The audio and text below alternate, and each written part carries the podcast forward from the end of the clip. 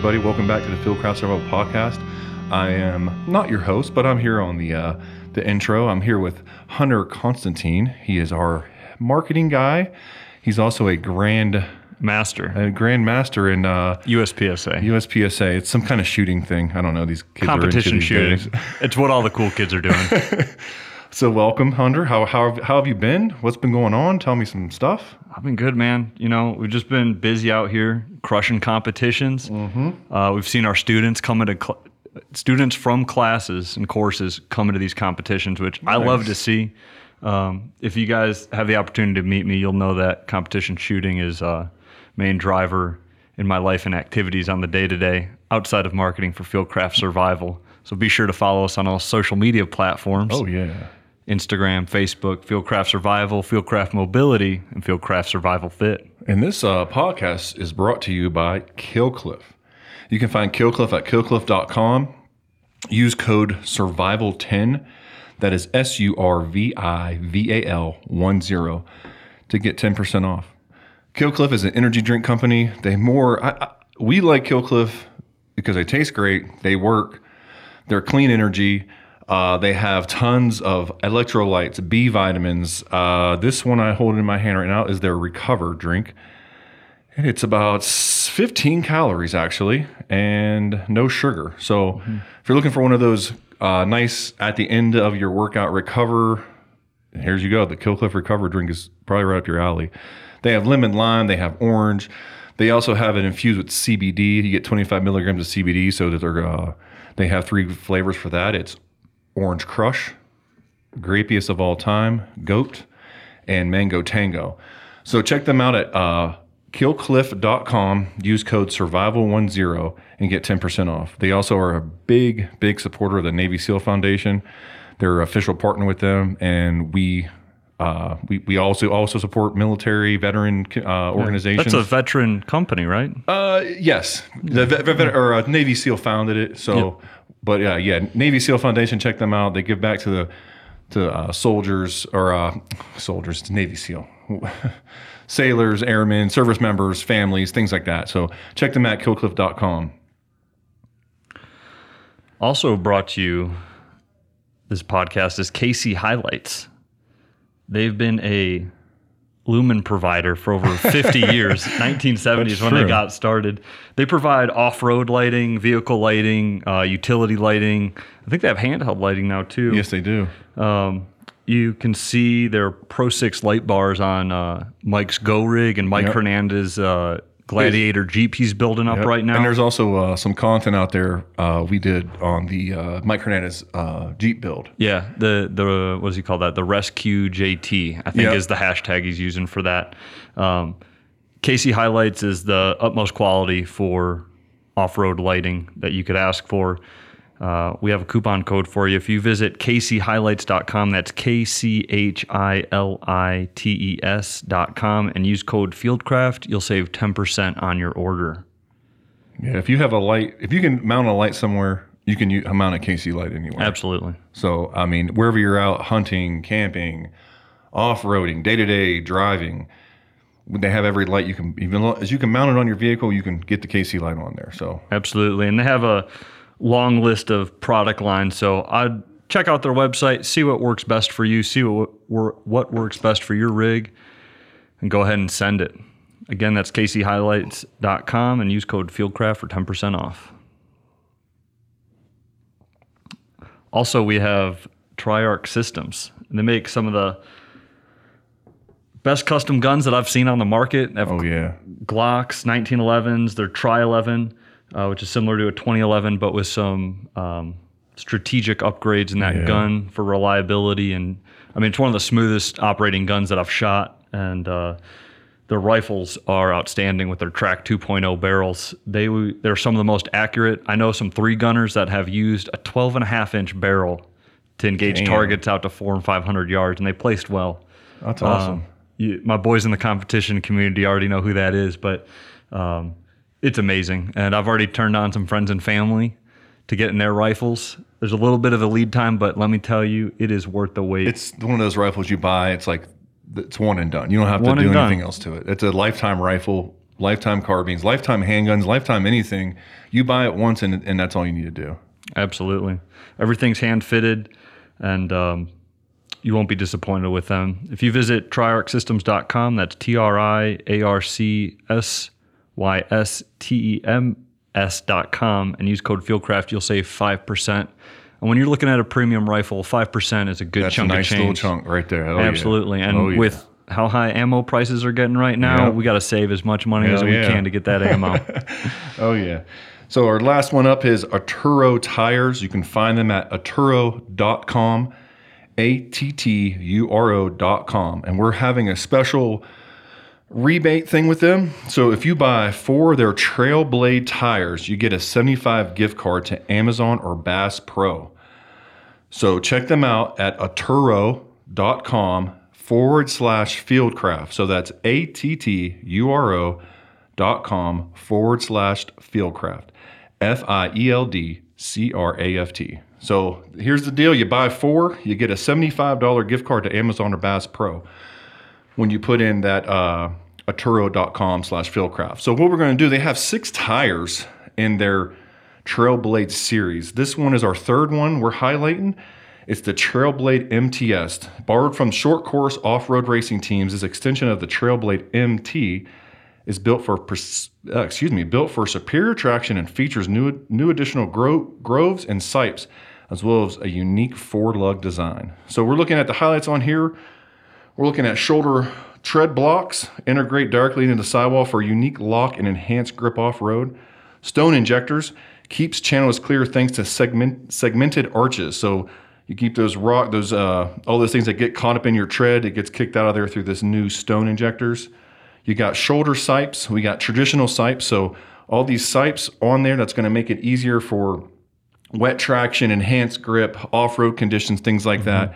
You're looking at connecting tread blocks, increase tread block stiffness, and promote even wear through the life of the tire. So, you know, these tires are going to wear out evenly, so you're not having to go do all these crazy things with balancing and, and getting them all, you know, taken care of at a shop. They're going to eat, they're going to wear evenly as long as you know you're, you're taking the right precautions. Also, we got the forward lug center design, provides unique look inspired by short course racing and gives double the biting edge grip. So all that grip you need there when you're on the trail or on the road, it's going to provide that for you. And also the deep tread pattern. The pattern encourages off-road mayhem. So check it out. Get on the road with some Trailblade tires. There's six, uh, six, six types of them. So we did the first one was the Boss. We did the Trailblade MTS. Now we're doing the Trailblade MT, and uh, you're just gonna have to wait for the other ones. But go to atturo.com forward slash fieldcraft. Buy four Trailblade tires. Get $75 gift card to either Amazon or Bass Pro. So check that out.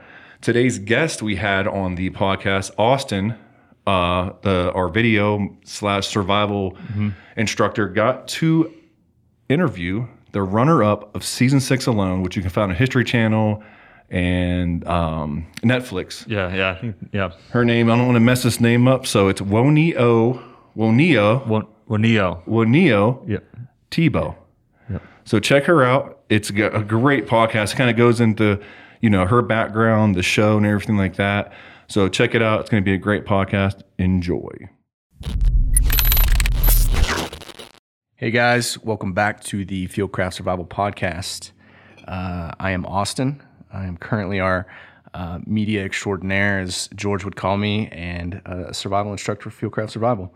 And I am here today with Woniya Thibeault, the runner up on season six of Alone. And Woniya, thank you for being here. Yeah, thanks so much for asking. Yeah, absolutely. We were uh I everybody here in the company watched has been watching the show and um we're all huge fans of the show and then uh, we were all rooting for you uh, watching and and seeing it go down so um, it was really cool and op- a really cool opportunity to be able to have you on and and talk to you about your experience on the TV show and as well as about a lot of things that you have going on personally because um, you have a really interesting background and you're and you're doing some really cool things. So um, we're excited to talk to you about it. So um, we'll kind of kick it off and uh, let you talk about your background and kind of what got you into the whole thing.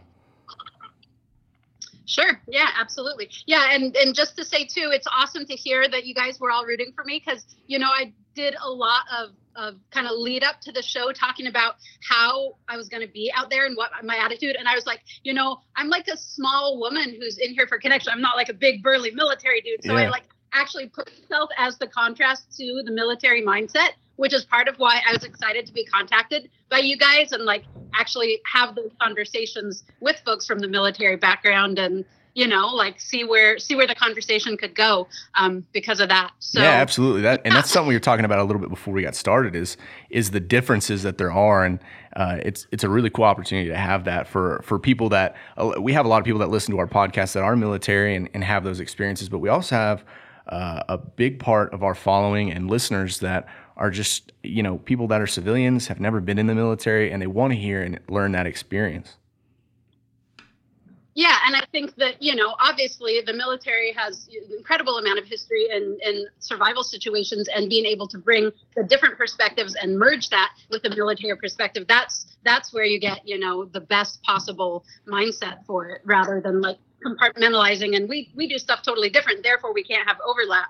Um, so yeah, no, it seems Mm. like really fertile ground to talk That's a things. that's a really good point. I like that, and we'll and we're gonna get to that because I want to hear more about that. But um, talk to me about uh, where you grew up, where you're from, your family. Tell me about all that.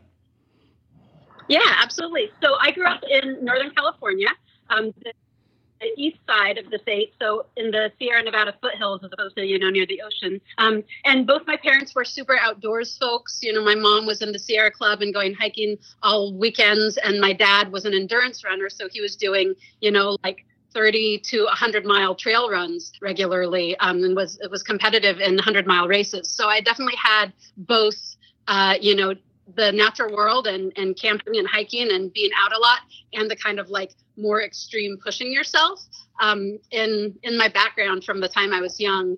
And you know, I don't really remember a time when I didn't feel really deeply engaged with the natural world. Like I remember, you know, coming home from town, my mom would have to drag me off the porch because we had this one tree in the little corner by our stairwell that was full of spiders, and I would just like sit for hours watching a spider wrap up a flower. And like that was totally what I was all about. Um, and so as soon as I got older and got into school to where I actually could, you know, study biology and botany and whatnot, like there was no question that that was what I was most drawn to. Um, you know, identifying wildflowers and birds and such from yeah from pre-puberty. Um, so, and then at the same time, I also was a person who was just super super driven again from as long as I can remember to do and make things with my hands. Um, so you know, like making doll clothes and you know, learning to crochet as a kid, and you know, like I remember like making r- ridiculous things that weren't even set up to be successful, but I was just so driven to make. Um, my parent, my dad grew up in New Hampshire in a town that a shoe company was like the main employer for a lot of the people. So um, a lot of my dad's side of family grew up working in the shoe factory, and I remember I don't know how old I was, but couldn't have been more than 10, spending like a huge part of our family trip to New Hampshire in my grandparents' basement, just like piecing together a sandal out of bits of leather. And they totally fell apart the first time I made them because I didn't know what I was doing.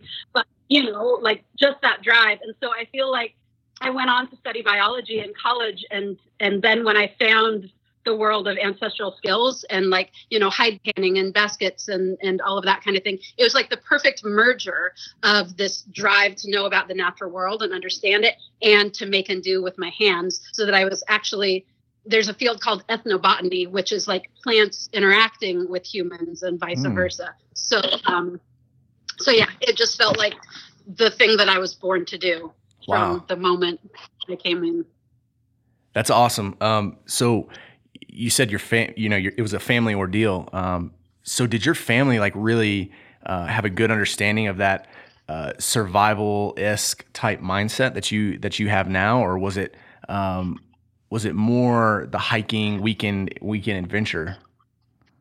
Yeah, no, absolutely. I mean, it was not, I was not raised with any of the ancestral skills or the more survival stuff. Um, you know, I grew up in like a gated community. It was, it was a rural area, but it was not, um, you know, we had a few strawberry plants in a little garden and that's as much as it was. So it was not something that I got from my parents. Um, the love of the natural world, yes, but not the like, you know, harvesting from it to live.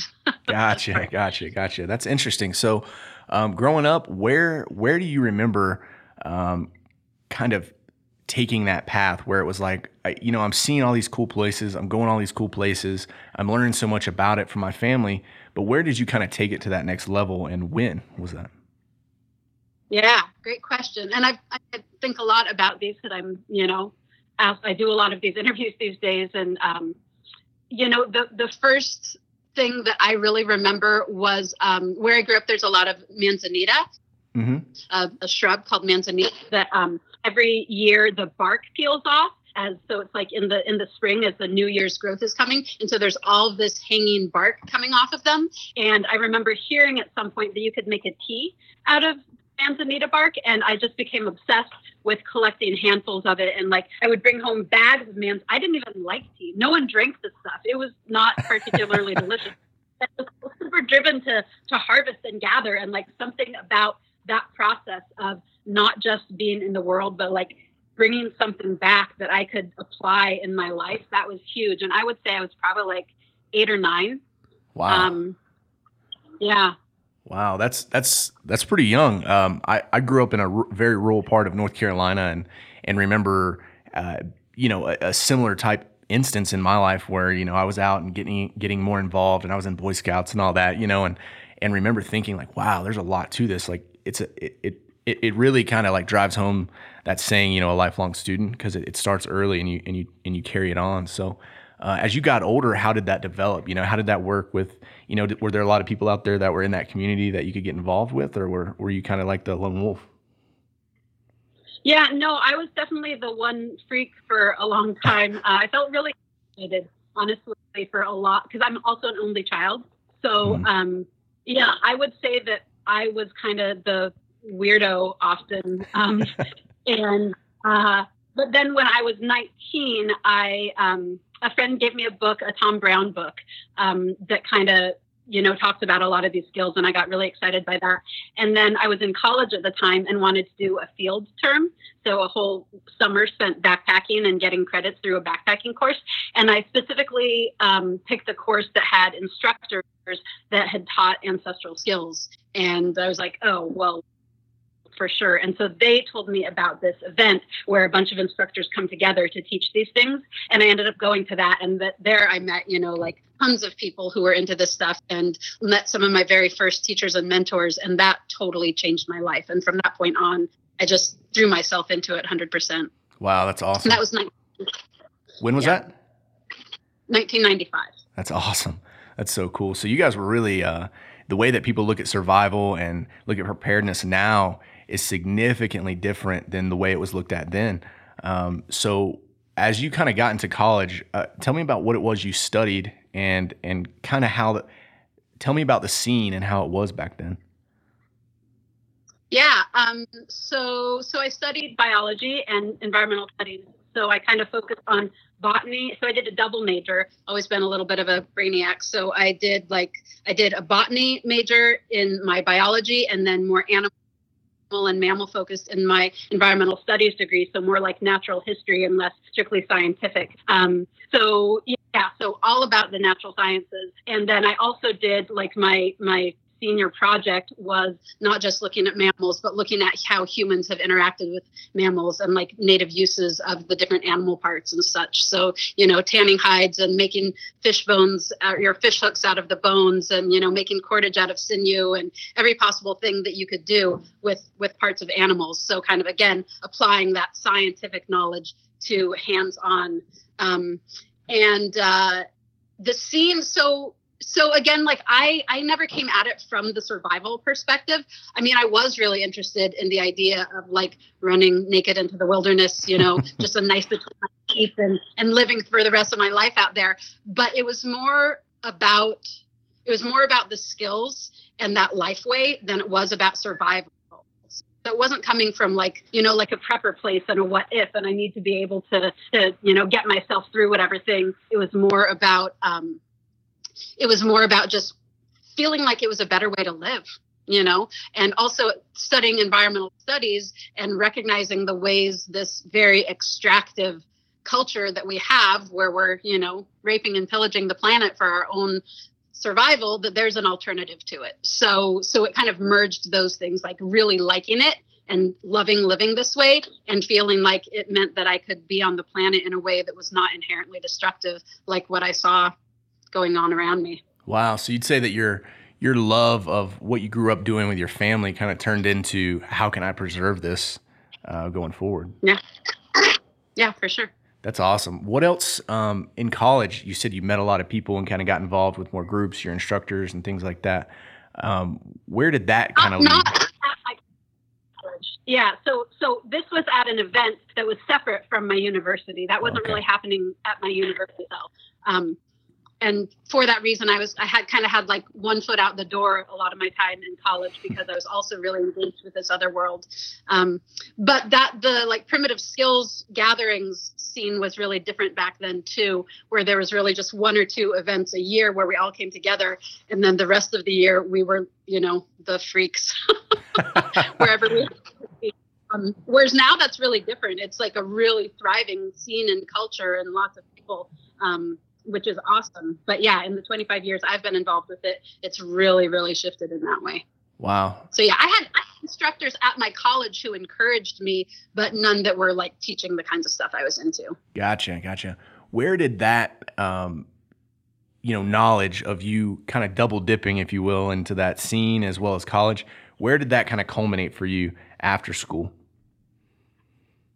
Um, you know, that's a great question because I worked in environmental education for my first several years out of college. So, like outdoor ed centers and, you know, taking kids on nature walks and teaching them plants and tracking. And then um, got a place as the like main um, ancestral skills instructor for a year round camp for kids.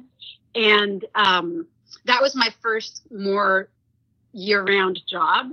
And I didn't end up staying with it for very i mean i finished like that season but i felt it felt inauthentic for me to be teaching this stuff when i wasn't living it as much. So i i set my life up so that i was working seasonally so that i always had big chunks of time to just dive into living in the woods with folks and and practicing this kind of stuff. But i definitely had a period of life in my early 20s where i i mean and part of it was was i was in a, a relationship at the time and felt like I, I had to compromise that lifestyle in order to not be the weirdo in the woods, you know, and in order to feel, um, yeah, I just had this like idea that, um, that I needed to grow up and and get a real job. I feel like I kind of caved to those pressures, and I did that for a little while, and I was totally miserable. And it was a really good experience for me to see what it was like to just totally compromise and not follow my heart. And I was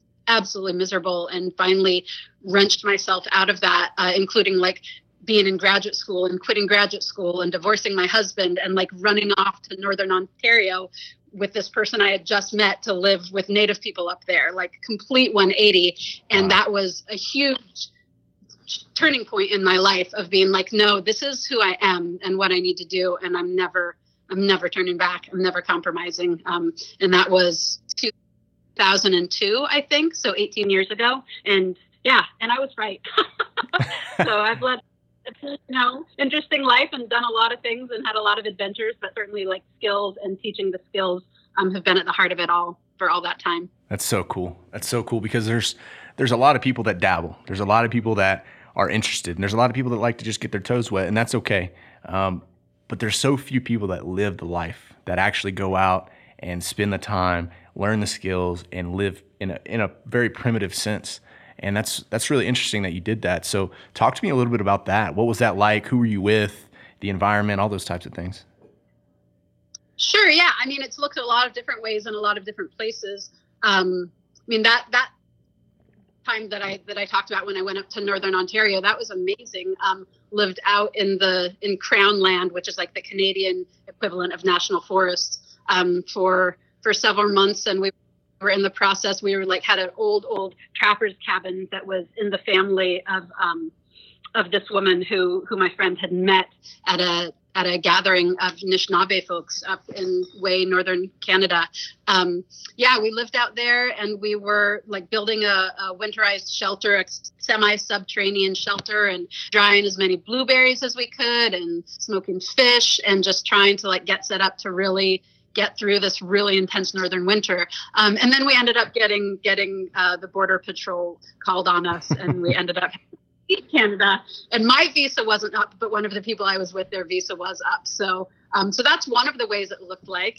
And then I ended up living uh, in a little off-grid community, finding my way from there over the course of a couple. Well, from there, I went and lived with a woman who is an amazing basketry teacher and grows willow and teaches basketry, and lived at her place, just diving into into basket tree and tending willow. Um, and then eventually found my way to an off grid homesteading community um, way up in northern Oregon, where I lived for many years and built a house, um, you know, from, from the trees and the clear cut and the soil on that mountainside. Built a part earth, part straw, part lumber house and uh, grew most of my own food and, you know, a lot of wild food too. Um, so yeah, it's looked a lot of different ways and a lot of seasonal camps, like going and harvesting wild rice in the Midwest um, doing big seasonal food camps and tanning a whole lot of hides and traveling around to different skills gatherings where people get together to teach this stuff and making connections that way and going on, you know,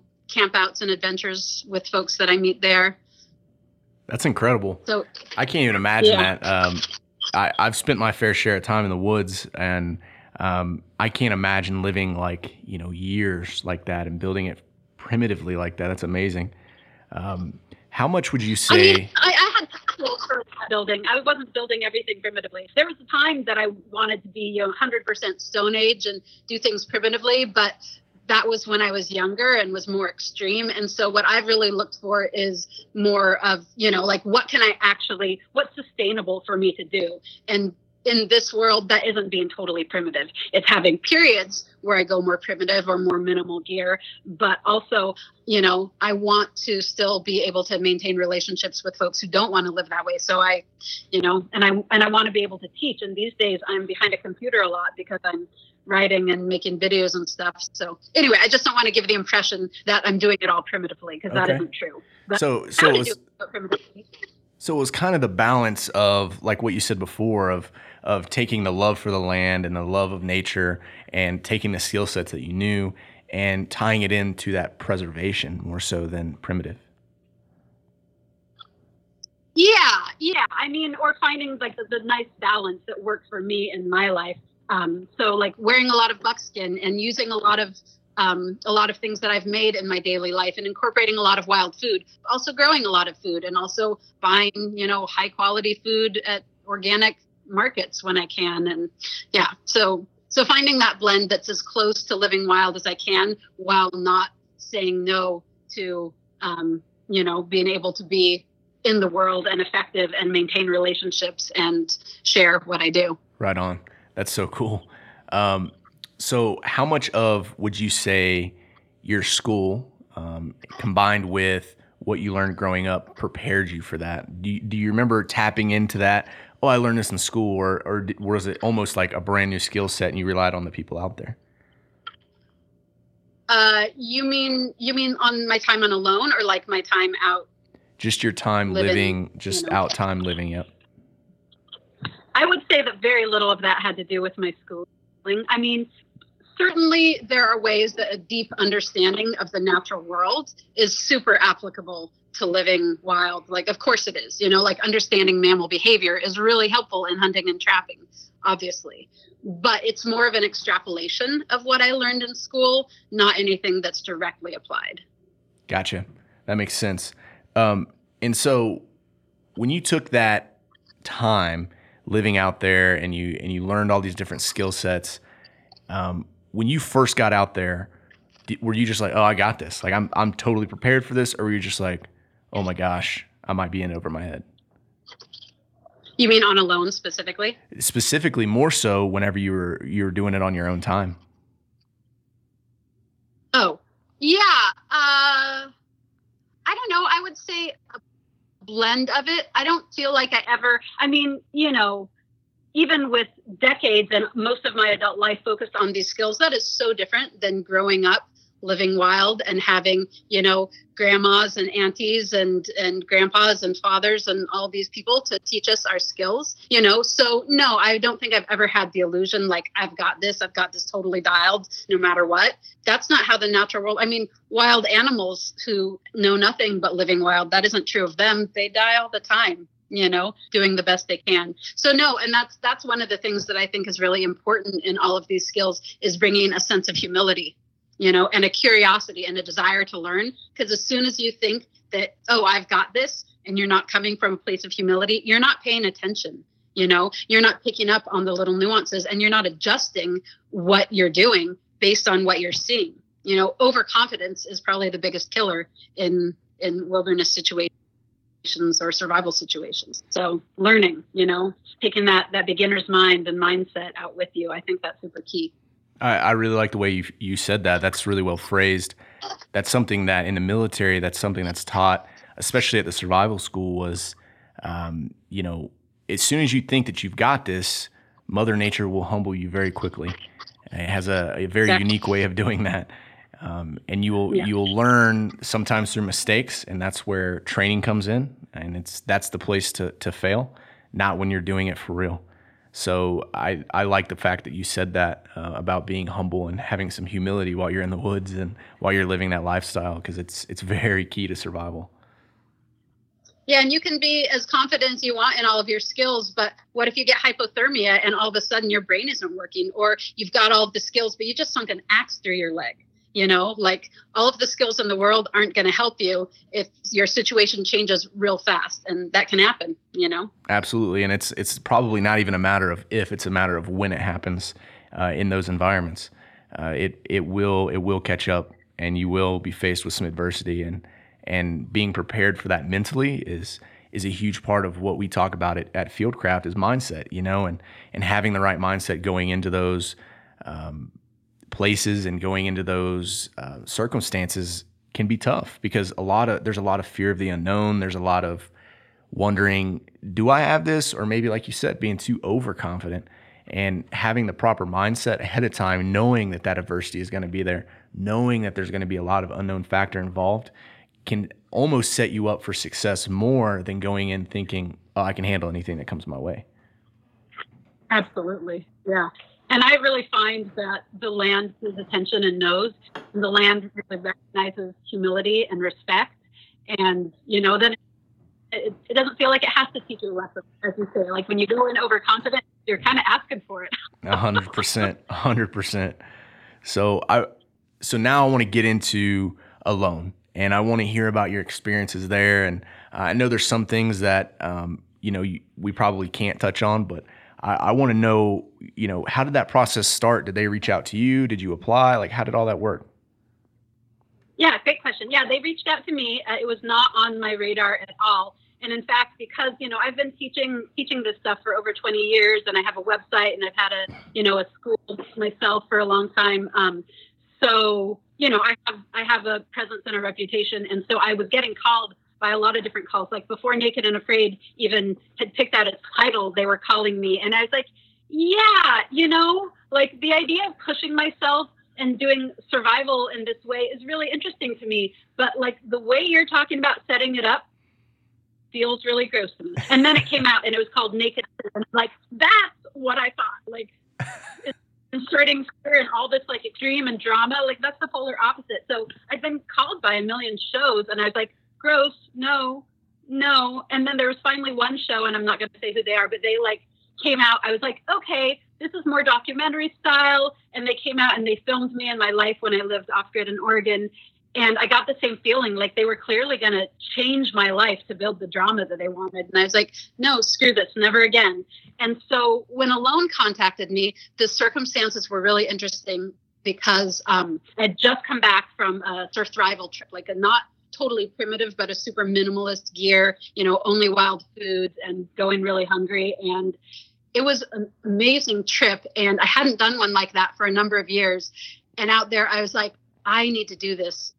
You know, I need to get back into this as a life way, but I want to do it way more extreme than this and like was holding this vision of calling this thing into my life. And then as soon as I came out, I checked my email and I had the letter from the Alone show and I was like, ooh, that's not what I meant. Like I wasn't thinking television, but there were so many things about the the experience that were like, oh, that's exactly what I was asking for. So therefore, like this is what the universe presented me with. So I can't just say no. Like I have to look into this a bit. And because we do all of our own filming on Alone, it felt so much more authentic. And so it was the first time that I was like, actually, that would be amazing. Because when else am I gonna, you know, carve out the time in my life to go out indefinitely? You know, like that's just that's pretty hard to make happen. And so in that way, I was like, all right, this is this is not how I pictured it, but I'm in. Right. Um. So, yeah. That's a and just the premise of the show. If you're if our listeners aren't familiar, is uh, you know, and correct me if I'm wrong, but they essentially take you out to the wilderness, whatever the environment is that your season dictates. Uh, they hand you a Pelican case of camera equipment and the bag that you take with you with the equipment that they deem necessary, and you just it's you versus Mother Nature for however long it takes for there to be one person left. Yeah, except that I would amend that and not say it's you versus Mother Nature. I would say it's you out there in nature and with nature. The versus like part is not how I approached it. But yeah, the, it is that you get 10 items, you get to choose them. So it's not just what the show deems appropriate, but they have a, a small list and you can choose items from that list. And you can choose, you know, like a saw is on the list, and then you can choose what kind of saw. But yeah, but yeah, they they drop you off. You know, you get plunked down by helicopter, as you say, with the camera equipment and a few items. And yep, it's how long you can manage to stay out there. Um, you know, and those items might include as much as two or maybe even four pounds of food. So you can choose as one or two of your 10 items uh, food that is up to two pounds. So like the most that you could possibly bring is four pounds. And if you do, someone's texting me and it keeps me making dinging noises. Um, so if you choose two items worth of food, then you don't get, you know, maybe a bow or fish hooks. So it's, you know, it's a big choice. But yeah, I think a lot of people are like, oh yeah, that sounds cool. What kind of food did they give you? Like, no, no, food, not kind of the crux of the whole thing. That's very cool, and and I like the way that it has it does have a very primitive approach to it, you know, and and in a lot of people's minds, that's what survival is. Is I have this bag with just a few things in it, and I go out and I'm, it, like you said, in nature, and I'm I'm trying to find uh, a way to to not just survive but to thrive out here and and and to make myself last. So it, it does approach survival from a very unique perspective of uh, what most people think survival really is, and I think it's I think it's a really cool cool idea for a show, and I'm kind of jealous you got to be on it. But um, so talk to me about talk to me about your list. What did you pick? What were what were your items, if you remember? Sure. Yeah. Um, so I brought a sleeping bag that felt pretty key. We didn't know until about a month before we went um, where it was going to be. It was clear that it was going to be in an extreme, you know, like a cold environment. But they told us it would be somewhere between like Vancouver Island and Mongolia. And the Arctic is not between those. It's way more extreme. It's way colder. Um, so, you know, it's you're, you're preparing for something, but you're not sure exactly what you're preparing until until the last minute. Kind of. Yeah, I would say it was like maybe mid July that we found out where, um, and and we launched the end of August. So. Um, or we went up there the end of August and launched a, a week and a half after that. But um, yeah, so so a sleeping bag because I knew it was going to be cold and that seemed like a no-brainer. So a 40, minus 40 sleeping bag, um, a cook pot, super important because that's not just for cooking; it's your way to carry and store water as well. Um, a ferro rod for lighting fires. Lighters aren't an option, um, so ferro rod is the hmm. only option for fire starting. And again, up there, making a fire and doing it in a way that conserves calories is super key. As coming from the primitive skills perspective, I'm much more of a friction fire person. I had very little experience with ferro rods, but it's a lot of energy to to make friction fire every time you need it. And when it's you know below zero, you need that fire right now. Um, so yeah, so sleeping bag, cook pot, ferro rod. I brought both uh, multi-tool with uh, modified multi-tool that a friend made for me to my specifications, some of his ideas and some of my ideas. Um, so it was a really good all-purpose crafting um, trapping, hunting tool. Um, also, a belt knife, a fixed blade knife, um, felt really, really important to me. Um, I used to never, never being in the world without a knife on my hip, you know. So having a knife out there felt super key. Um, and then a saw. I was back and forth until the end between an axe versus a saw or bringing both. Um, but because the trees were all so small, I didn't feel like splitting was going to be an issue. So went with a saw. Um, so that's five, I believe. Mm-hmm. Mm-hmm. Oh, that's six. Um, and then fishing line and hooks. It's a huge lake. It's one of the world-renowned fishing spots. So fishing line and hooks. As it turned out, those didn't help me because I had only very, very shallow water where I was. Um, bow and nine arrows we were allowed. So we got a bow and a quiver and nine arrows as one item. Um, and then um, and then another last minute decision.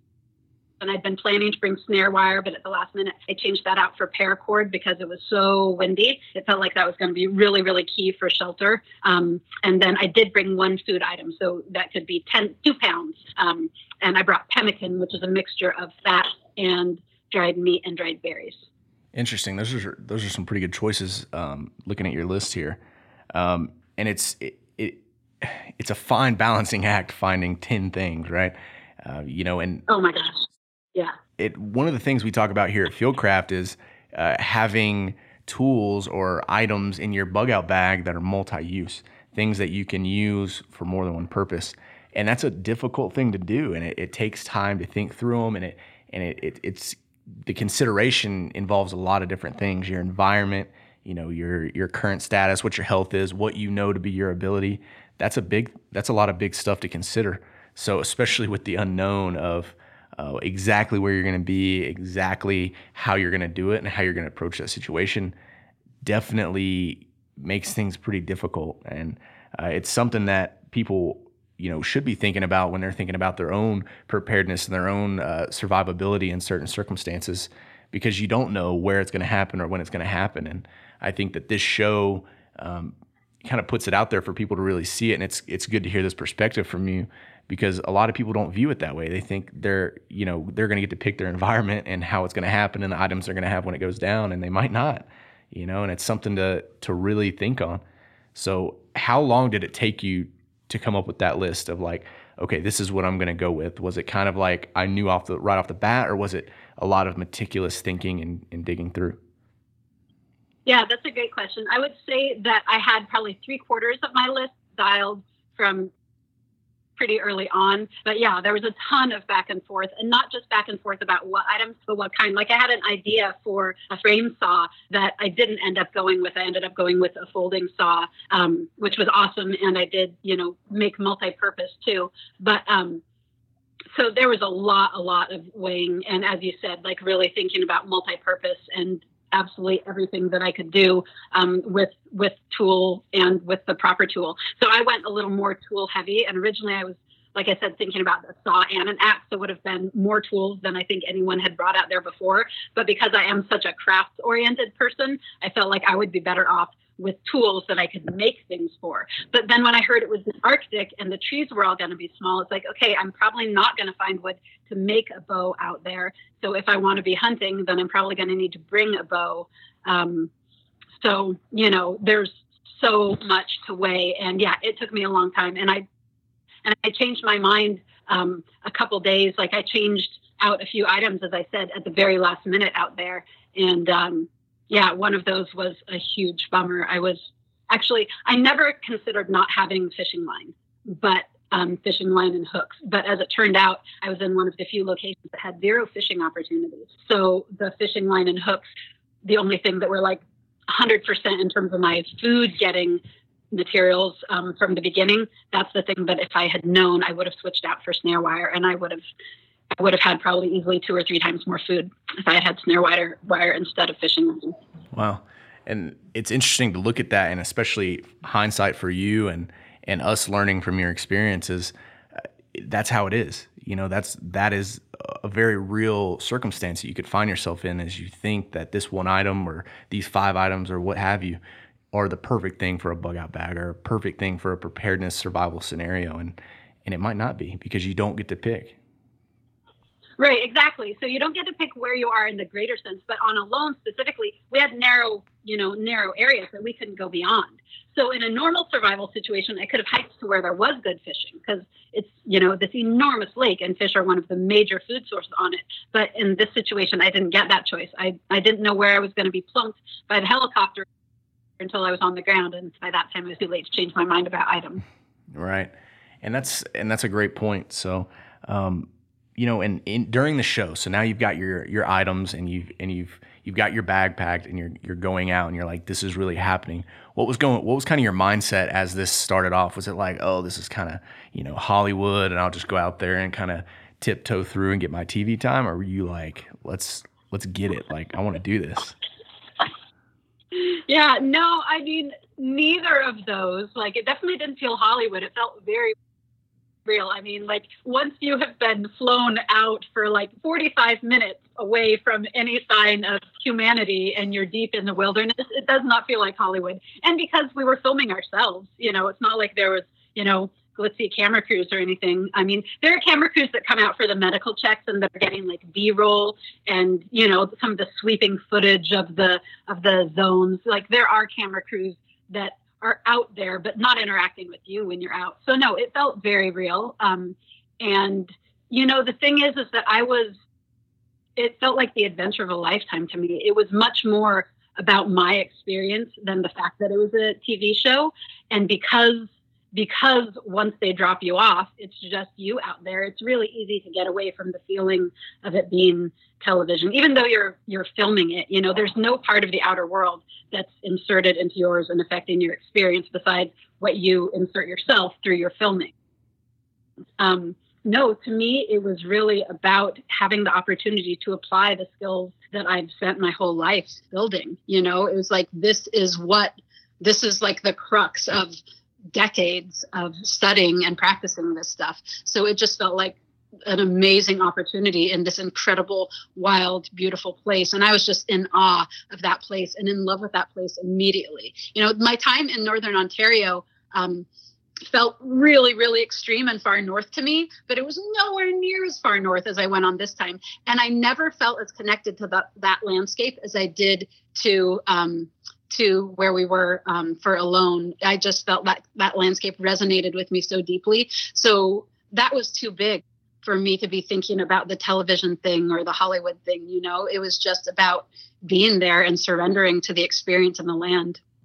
That's really cool to hear that it's a, a pretty authentic uh, feeling that you got from that because uh, just from our experience in the company and uh, and Mike can I'm sure talk on this it can get bogged down with a lot of the TV and and and producers and things like that. It can get bogged down and kind of take away from the experience. So it's good that you were able to have that experience uh, on the show and during your time out there.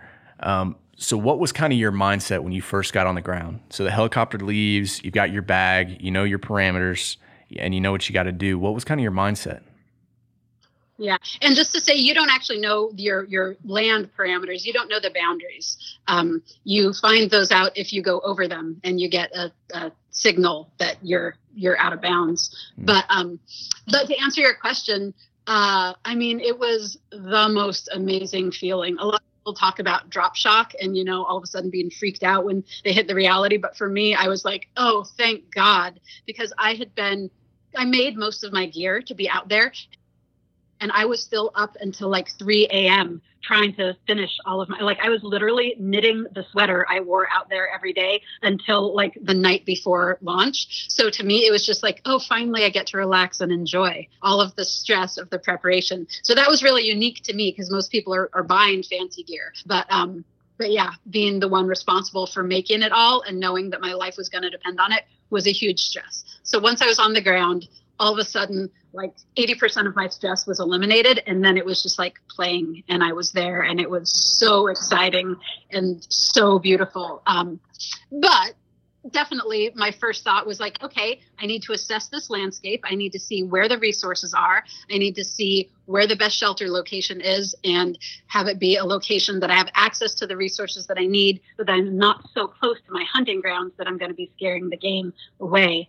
Um, so yeah, I mean, I was definitely very practical minded from the beginning and started doing, you know, doing wanders and assessments of my greater landscape to, to kind of, you know, scout all of those things. Um, and I ended up setting up a temporary shelter the very first night, but within two days of scouting, it was pretty clear that the area I set up my temporary shelter was the area that I wanted to stay. So I started getting to work on a really, uh, you know, a pretty darn stout shelter right away. And part of why I brought the pemmican ration was my thought was to focus on shelter for the first few days and not even worry about food because I knew that this was the Arctic and, you know, we could be having our first really intense weather any second and you can go a lot longer without food than you can without adequate warmth and shelter. Um, and as it turned out, you know, I woke up day three covered in snow. So I did not, you know, none of that was wasted energy. It was really important to be focusing on shelter from from drop. That's really cool that you would uh that well it's really smart that you kind of prioritize like that ahead of time and um, and that's something that I like to teach in our survival courses and is is prioritizing your needs and and that's something that I was taught in the military and you know and it's a lot of people like to believe that every scenario that you find yourself in where it's like, okay, the first thing I'm going to do is get water, or the first thing I'm going to do is find food or build a shelter. It it's really not like that. You know, you you have to prioritize the needs for the situation that you're in, and every environment, every situation is going to be different. Maybe the first when I'm on the ground in this situation, you know, maybe my first thing is probably getting out of the elements. Maybe my first thing is building a fire, or maybe the first thing is treating an injury that put me into this scenario to begin with so you have to you have to go into these scenarios and situations with an open mind. And and obviously you did that which is a, which is a good thing. And you also brought up another really good point um, and that's something that we hear a lot in military in the military and, and people that are involved with it in law enforcement uh, as well is you train hard so the fight's easy right? And you spent it sounds like you spent a lot of time learning and and taking your time in school and, and actually living that lifestyle. So whenever it came time to actually do it, it was like, oh, okay, like let's let's do all this, let's put all this hard work to use, you know, and all this time in uh, to good use out here, and, and actually enjoy this experience. So that's that's really cool that you were able to do that.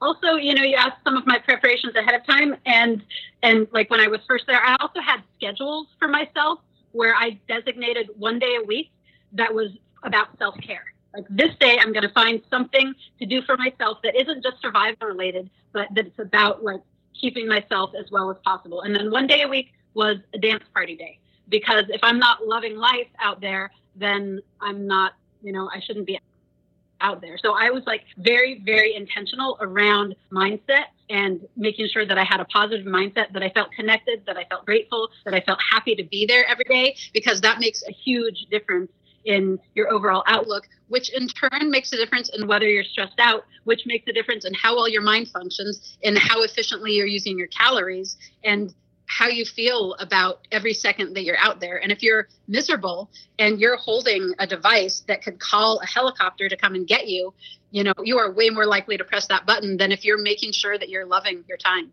100%. Uh, I completely agree with everything you just said. And, uh, and it's something that it's something that's hard to experience until you're faced with a, a situation where you're in where you experience that adversity. Um, and that's something that we would talk about too at the survival school a lot is um, you know finding a way to keep your mind busy to where you're not just focusing on the suck all the time because the weather the environment all that thing all those things combined are it sucks you know there's no getting around that but finding a way to um, find some kind of release you know whether you know and you can look at some of the old uh, prisoner of war stories or isolated personnel that were in during Vietnam or World War II, and you know they would uh, stitch together their uniforms. They would do maintenance on their uniforms, or some guys would clean their guns or do all kinds of different things, and that was to keep their minds busy and to keep their minds healthy, so they could stay focused on the things that they needed to do to survive. And I think that's really important. Yeah, absolutely, and that's why that's part of where I think that my background as a biologist and naturalist was huge out there because I could I could tell plants that I had never met before, but I knew what they were related to because I knew, you know, of similar things down south. And like being in a totally new environment that I knew nothing about was so exciting for me because I have that naturalist mindset and that curiosity and I could ask the right questions. Be like, okay, what is this bird that I've never seen before eating or what is it related to that I'm familiar with? And that that was a big part of keeping my mind busy and keeping myself engaged with the place that I was. So once you got out there and you're in this and you know you said day 3 you you had some snowfall and what do you think helped you the most from your experiences to be successful out there? Yeah, you know, it's hard to say because there's, you know, I have a pretty broad background in this stuff, but people ask me this and I and I pretty much always say my sense of connection and belonging out there and my love for the place and the experience. And I know that if I had had just those things and no capacity to feed myself, you know, that I wouldn't have lasted that long. But I also feel like I went like I did not have very much food out there. I went so much further on so much less food. And that's being revealed in the current season. People on season seven were in the same environment but got way more food generally than the people in my season, partly because they had our season to watch and strategize and choose the appropriate gear um, and see what strategies worked and what didn't. But to me, it was the love of place and the connection that allowed my body to do things that it technically shouldn't have been able to do, given how much I was eating. Wow. Uh, that's a tough thing. I remember in training for me, um, I did okay with just a little bit of sleep. I did I did pretty good with you know having all these tasks and things to do but the one thing that crushed me was not eating. And if anybody anybody that knows me knows that I like my food. And and that's something that that that's really difficult to overcome uh, for me and, and for a lot of people. And it's a, something that you may have to um, or that you should really get in your mind that is a very real consideration in a survival type environment you know yeah, and I prepared for that as well. I've been doing a practice called intermittent fasting for for maybe a year and a half so prior even to, to knowing i was going to go on alone but then i was very intentional about it before going. I spent periods of time eating just in ketosis where you're not getting any carbohydrates it switches your metabolism. Um, and then you know the the process of fasting it gets you comfortable with being uncomfortably hungry. It gets your body to know that it's actually safe even when it feels like it's starving, you know? So the more times you have experienced that, the less it's going to freak you out when you're in it. And the less freaked out you are, the less stress you're under, the better all your systems are running. Um, so, yeah, practicing starving makes you better at starving. turns out. Absolutely. And I had I had friends that I was in training with that that were doing intermittent fasting and I was like, dude, you're crazy, man. Like I'd go to the chow hall and crush food because I thought that was the smart thing to do. And then I was miserable in the field when I didn't have any food. And that explains it, you know? And so um, it, it, is in having that right mindset for even that and all the smallest little things become very like under a microscope in the field and when you're in, in those environments and they become so much more difficult and it's so and it, and it seems like you're never hungry until you don't have something to eat right when you want it so right. So now that you've been out there for a little a little bit of time, when did you find? Because um, it sounds like your mindset going into it was like, "This is awesome! Like I love this experience. I'm going to take the most from this as I can." Um, when did you start to notice, or did you start to notice where it was like maybe a mindset change, or where did it start to get difficult, or where where did things start to change for you, or did they?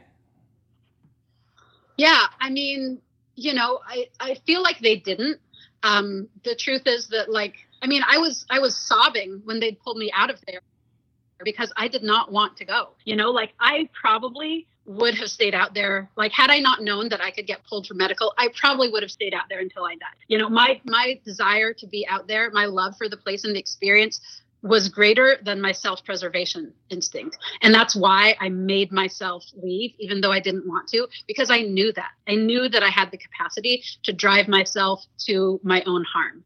Um, so, like, there were, there were, basically you know times you know waves of more challenging times like when you know i didn't really get much food at all besides berries um, until until day 14 so it was two weeks of barely eating at all um, besides teeny little pinches of my pemmican.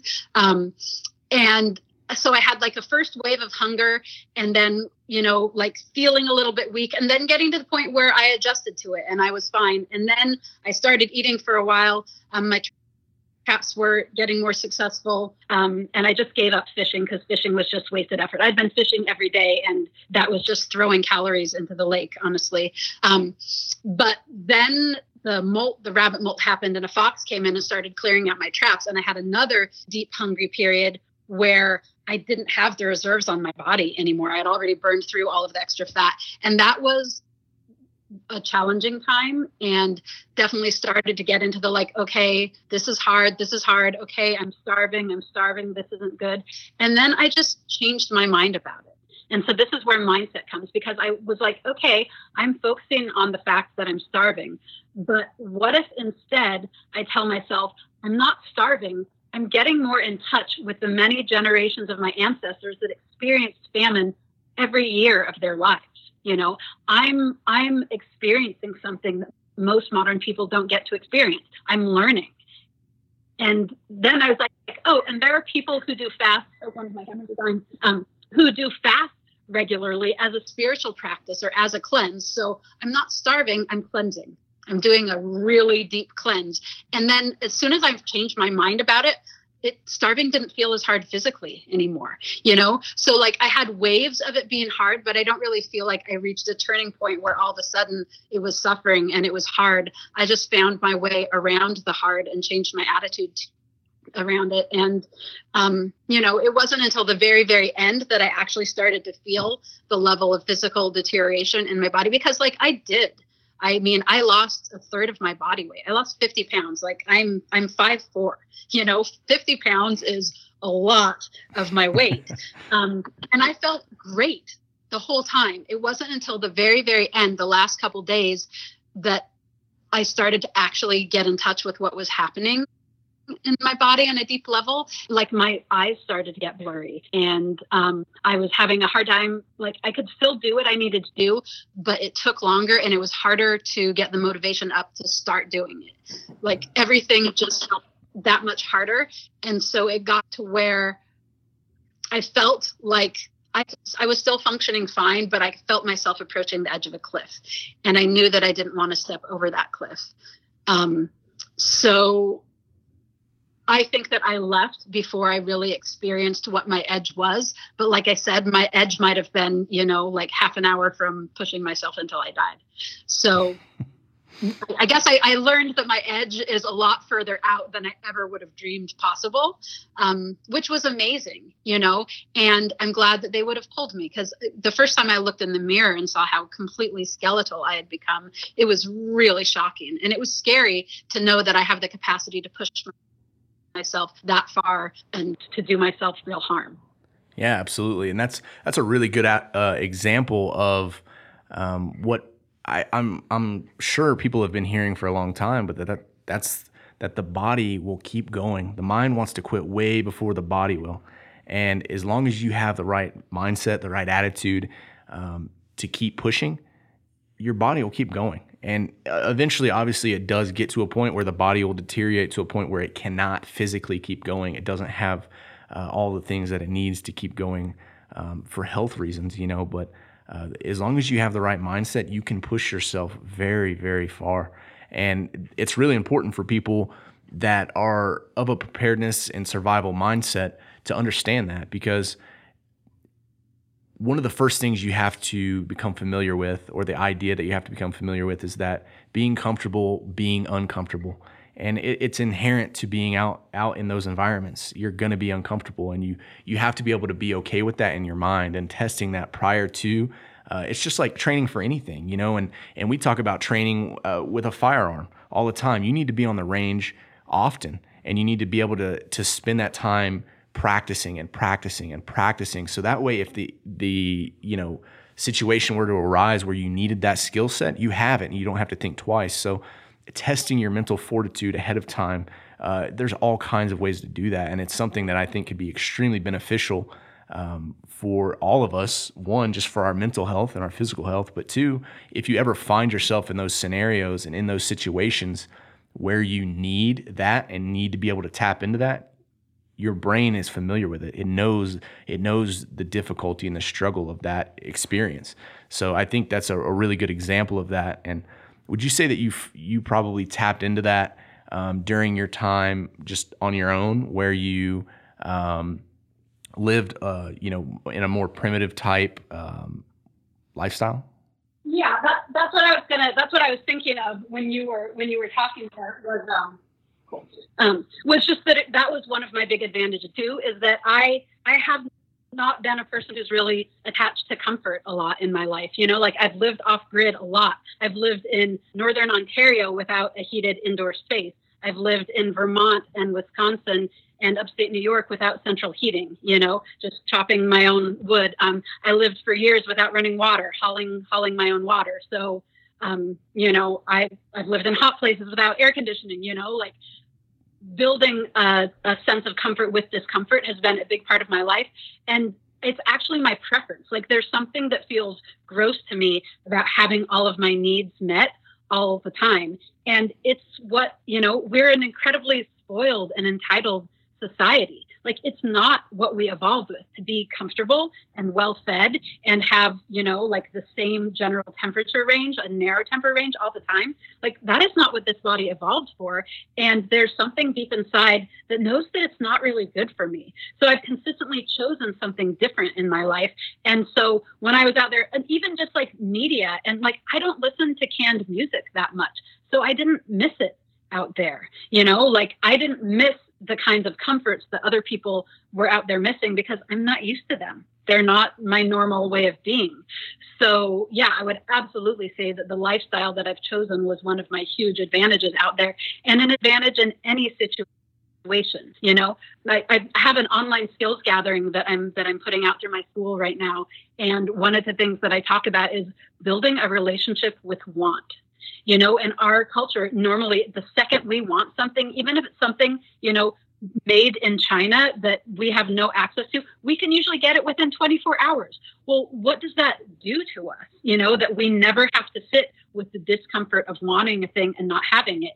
It means that if you ever have to go without you're kind of screwed. Like you're going to have a much more challenging time having a good attitude because you're setting yourself up to be uncomfortable and for disappointment and you can do the opposite. You can set yourself up so that you don't have these great expectations and you don't expect comfort. And then when you get a little bit of it, it's a gift and you're grateful for it rather than, you know, feeling entitled to it and bemoaning it and feeling like you're suffering the second you don't have what you want.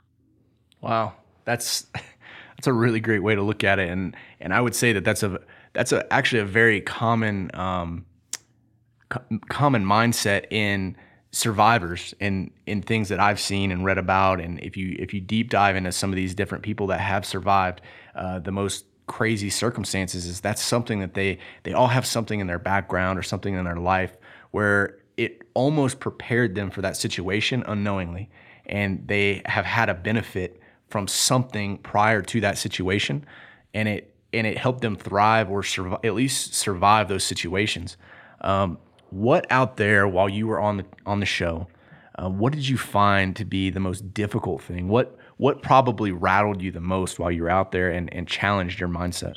Yeah, that's a great question. You know, um, honestly, for me, it was the idea that I was going to have to go home one day. Um, it was the, the fear that at some point something might happen where I would have to choose to go or where I would have that choice made for me. Um, because I, I mean, I loved everything, even the hard things. You know, being someone who like likes a good challenge. Um, I freaking loved how pushed I felt all the time out there because the more I felt pushed, the more I found new depths of what I was capable of. You know, um, I had three times that I was out there where I got a pretty good chill and was and was somewhat hypothermic, and each one of those was hard. Not because in the moment it scared me not knowing if I was going to be able to get warm again, but it scared me to know that colder weather was coming and that I could potentially be in another situation like that that would force me to ask for help. Um, so, yeah, yeah, the hardest part was just knowing that eventually that it wasn't really my life, you know, and that eventually I and something would take me out. And that's not to say that like I wish I was still out there because I have, you know, a lot of people that I love and my ideal isn't to never interact with another human being for my whole life, but that way of life was so beautiful and that place was so Like I can't even describe what the sense of being somewhere so wild and nothing in the entire landscape. And you can see for miles because it's a lake, you know, it's this huge lake. Mhm. So you can see probably like 40 miles and there's no sign of anything human anywhere within that. Like there was some, I've never been anywhere so remote and wild. And that fed this part of my spirit in ways like I don't even have words for. So knowing that like it was the pinnacle of wild for me and I would probably, you know, it wasn't likely that I would get to experience something like that again. That was the hardest part. And you know, and that what you just said ties into um, what you said earlier. With you've lived a life that you've grown accustomed to, to not being always super comfortable, and you knew because you were able to appreciate all those things out there, the beauty of the of the landscape, and appreciating the little things that you're doing and the small successes, and that's something that I've always talked about in in survival is living in a window, you know, in little windows of time, and it's important for not just those small victories where it's like, all right, so this sucks right now, but for the next hour or 45 minutes or five minutes or 30 seconds, I'm going to focus on this one thing and be successful at that one thing. And then I'll move on to the next 30 minutes or 30 seconds or whatever I have to do. And not only just focusing on what sucks so I can get through it or, or the task at hand, but focusing on those little those little windows of time where you can appreciate um, where you are in time and what you're doing and what's happening around you. Because all that ties together um, and all that is uh, the culmination of having a good mindset and preparation and all those things. And it it kind of brings you to like a pinnacle in those in those situations because I've I've found myself just in in training in those same circumstances where you're cold and you're tired and you're hungry and you don't want to be there anymore or you, you start to focus on the suck and you start to notice like I'm being really negative and and just being able to stop, take a deep breath and appreciate something else and appreciate like like dang, I'm out in the woods right now surviving and doing something that a very small percentage of people have ever even not just got the privilege to do, but do it well and and get paid to do it. I was getting paid to do it, and it was awesome. And it, it it's so easy to overlook that whenever you're uncomfortable. It's so easy to just look at the circumstance at hand and say, "Well, poor me, poor pitiful me. You know, what am I gonna do? Like, I'm just ready to get home." And I feel like that's a an unfair, you know, mindset to have for yourself because you're robbing yourself of something unique. And obviously, in a survival, in a true survival scenario, it's hard to look at something on the bright side, right? It's hard to look at the fact like, well, I just rolled my car over, you know, in the middle of nowhere and now I'm stuck out here or whatever. But finding beauty in little things, it all ties back into having a proper mindset and keeping your mind healthy to survive in those in those circumstances. Yep. And so I wanted to ask you about your skill sets while you were out there, you know, and you talked about how earlier, you know, friction fire does burn a lot of calories. And and I'll tell you, I know how to do a fr- friction fire and maybe in my entire time being involved in survival and around that community, I've probably successfully gotten 5 6 friction fires. It's a difficult thing to do. It takes a like you said a lot of work. Um, so ferro rod was was my go-to, or a lighter if if it was an option for me. And so, kind of looking at all the different skill sets because a, a lot of people's minds go to oh all the basics of fire, water, shelter, and um, procurement of food, procurement of that water. But each one of those can be subcategorized almost indefinitely for little skill sets that you have to have or you have to acquire, and they all are you know. And in my mind, when I start to look at it, I see it like almost like a chart with numbers and it's like oh 5% of my energy goes here 10% of my energy goes there and those skill sets that you've acquired over the years of living this life how challenged were those skill sets and what do you think if anything did you learn or or lean heavily on while you're out there yeah that's a great question um, i mean definitely crafting is a huge part of my of my skill set and my experience and what i do all the time and what I'm teaching all the time. Um, so I say those were huge. You know, like I had I had a lot of my own homemade gear, um, and there I modified it, and I needed to repair it, and I had the tools and the knowledge to do that. And you know making things that i that i needed to make my life easier just like baskets to hold cranberries and the spoon to eat them with and you know a spatula for flipping the fish that i never caught. Um, cooking you know like having those things be so innate and so deep in my in my muscle memory and in my body that they're just like they're fun to me and they're a reward. Like literally i would let myself harvest willow as a reward when i got something else done like if i mm. got a rabbit then i would get to go and harvest willow as a reward because it's a treat to me to do that and so having having that that you know kind of lifestyle where i loved doing those things and out there on the land i was able to do it that was a huge part of of the skills that served me out there because I just have that that kind of mind that's always looking to improve my situation. And I remember one of the medical checks pretty far on, like in the days 60 or something. And some seasons haven't even lasted till day 60. And the crew coming out there to do a med check and being like, you're like more organized and doing more things now than you were the first couple weeks. Like, how is that possible? Most people are falling apart and like falling into chaos at this point and just like trying to keep themselves going. But I was like always, always looking for things that would improve my comfort, improve the efficiency, you know, like organizing my firewood better so that I could get to the kindling and the small stuff and the big things from where I was sitting by the fire. And so that kept my mind engaged and it made my daily life easier and more pleasant. And that's huge. Um, so yeah, all of those kinds of, of skills and ways of thinking, um, I think were really big.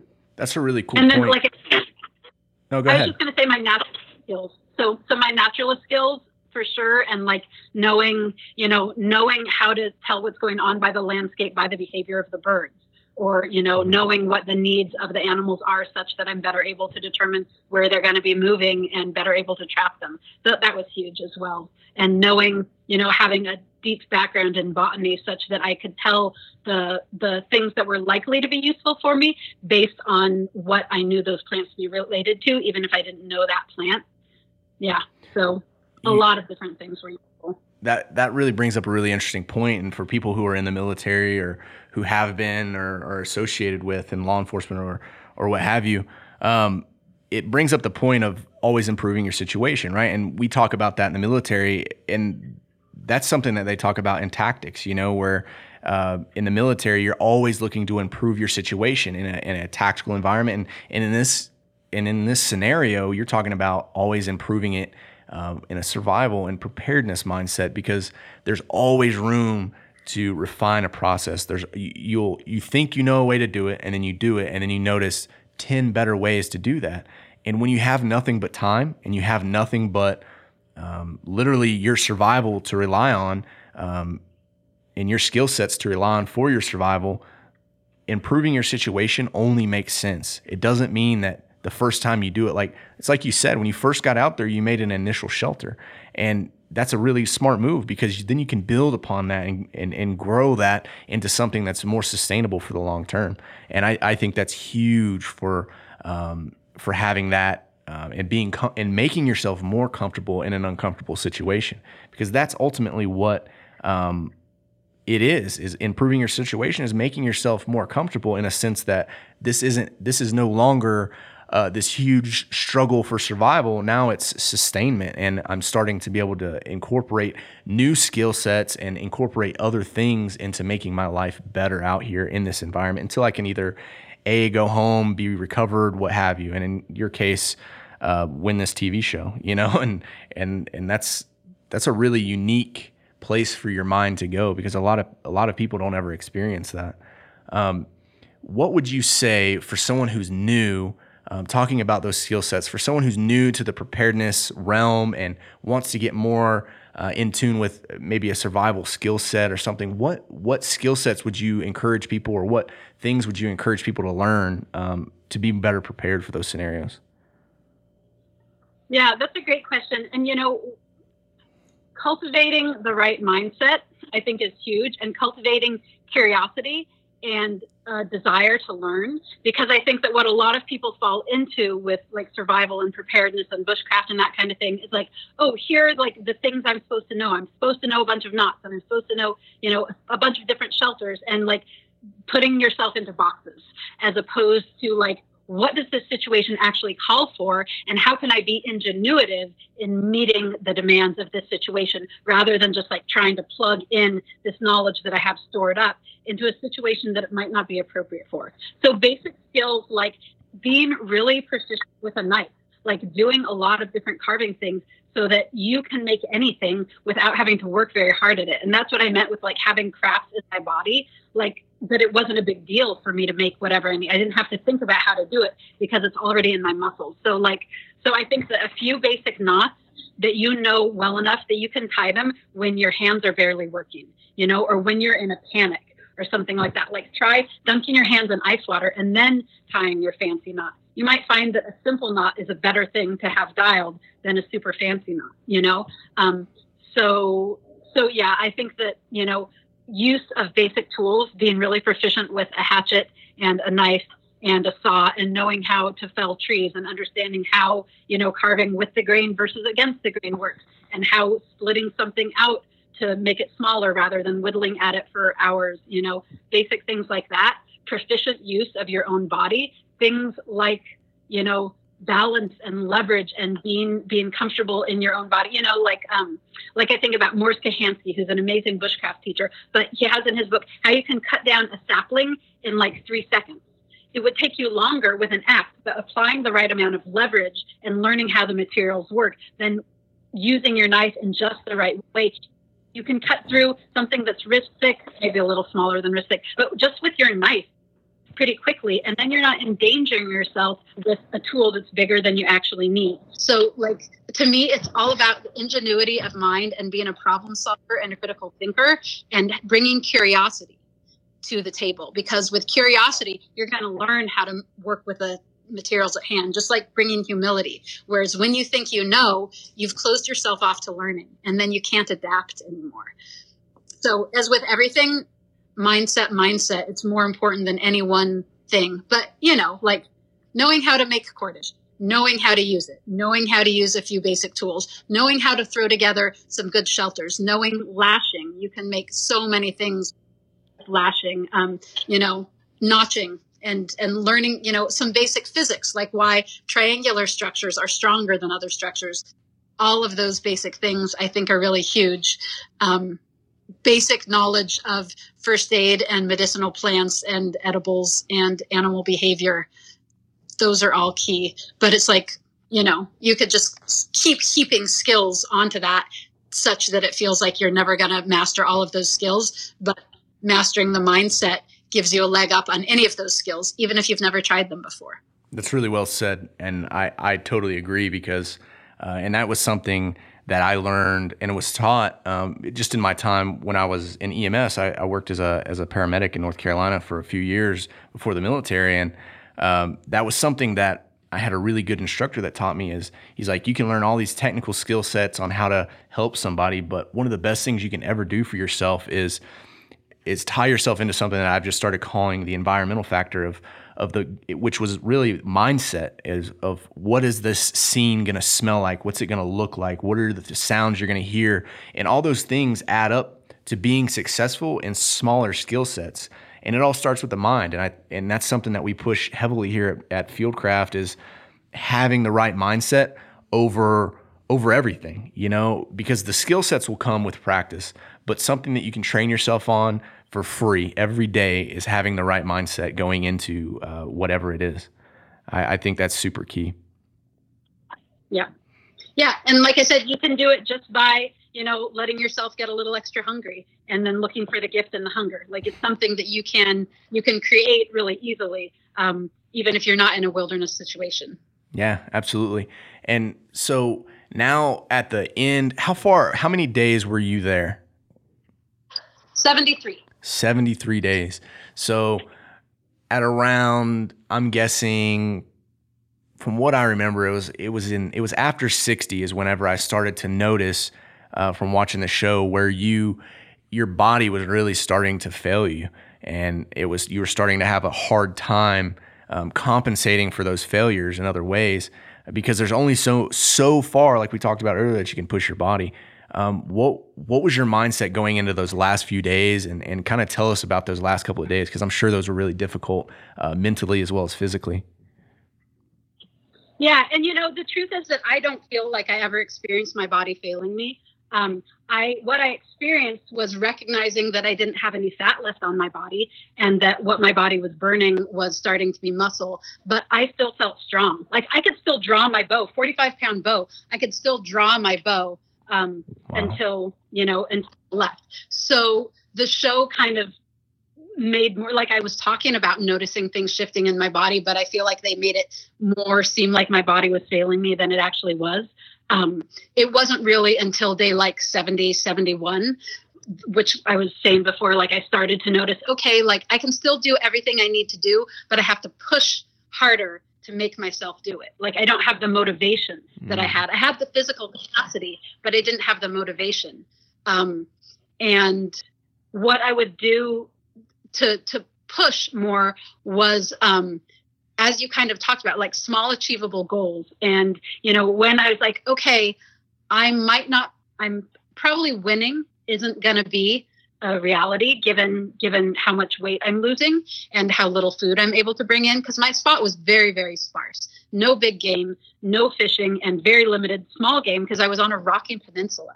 You know, like other folks had deep woods, I had mostly bare rock. Um, and so I would give myself little measures of success. Like, okay, if I get to day 70, that's 10 weeks. That's amazing.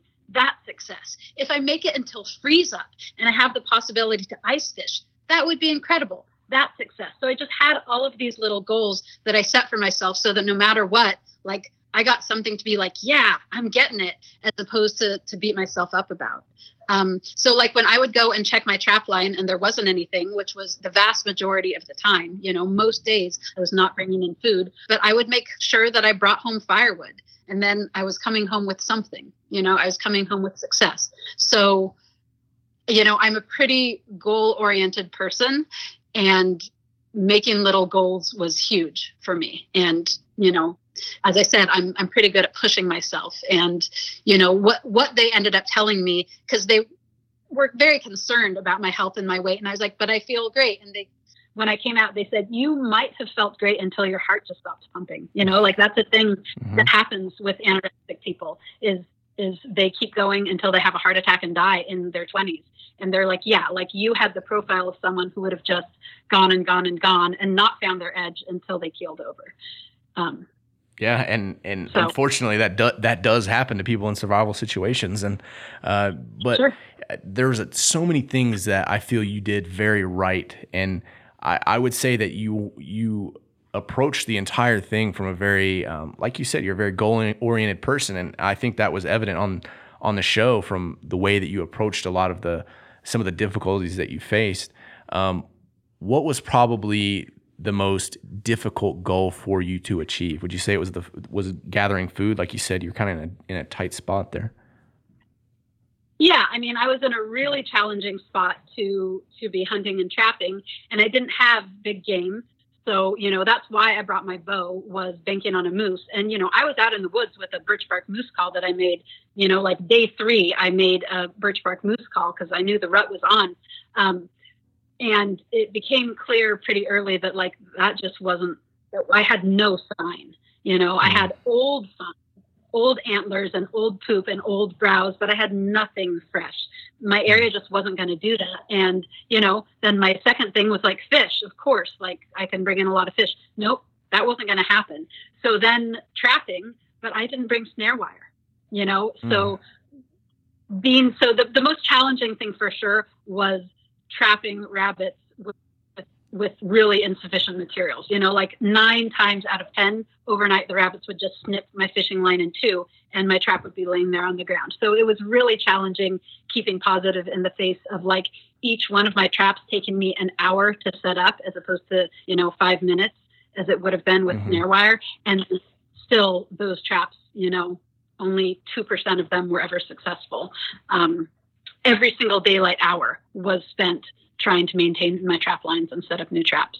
So it was an incredibly challenging place to be bringing in food, and I didn't bring in very much of it. You know, I mean, I went I went ten weeks on like nine rabbits and ten squirrels and one grouse. Yeah, that's that's insane. When I think about that, I'm like, God, if I went more than like three days without an MRE, you know, I was hurting. so, and and speaking of moose, the guy that won, um, he did bag a moose. hmm You know, Yeah. and that put him Yeah. at a huge advantage. Just the fat stores alone that he had from that, just oh my gosh, you know, and Yeah. And the show tried to make it look like I had a fighting chance, you know, like, oh, he's losing weight and she's getting squirrels. And it's like, yeah, he lost a bunch of his fat, but that's because he had like probably 50 pounds of fat to lose and he lost maybe 10 of it. I never had like a gram of fat. mm, Rabbits and squirrels have fat on them, you know. No. So I had lost more weight than him, but they but they made a thing about his weight loss because they wanted to make it look like I had a chance. But like squirrels can't compete against a moose. no, I mean, I would um, if we had had the same food, I would have done better because I have a slower metabolism. He's a he's a tall, slender man. Yep. You know, he burns through the calories like crazy. I could probably go three times further on the same amount of calories than him, but I didn't have a spot that had those calories. So, Right. And he's incredibly, you know, he's like spent months living on his own in Siberia. He was made for the Arctic Challenge, and he happened to get a spot that had amazing resources, probably more resources than any other spot out there. Mhm. And he had incredible skills for exactly that environment. So yeah, absolutely. the moose definitely bagged it for him. For sure. Yeah, it put him at a big advantage early. So uh, after the show and, and looking back after everything kind of wrapped up, how did you feel overall about your experience and how did you feel with how you did on the show?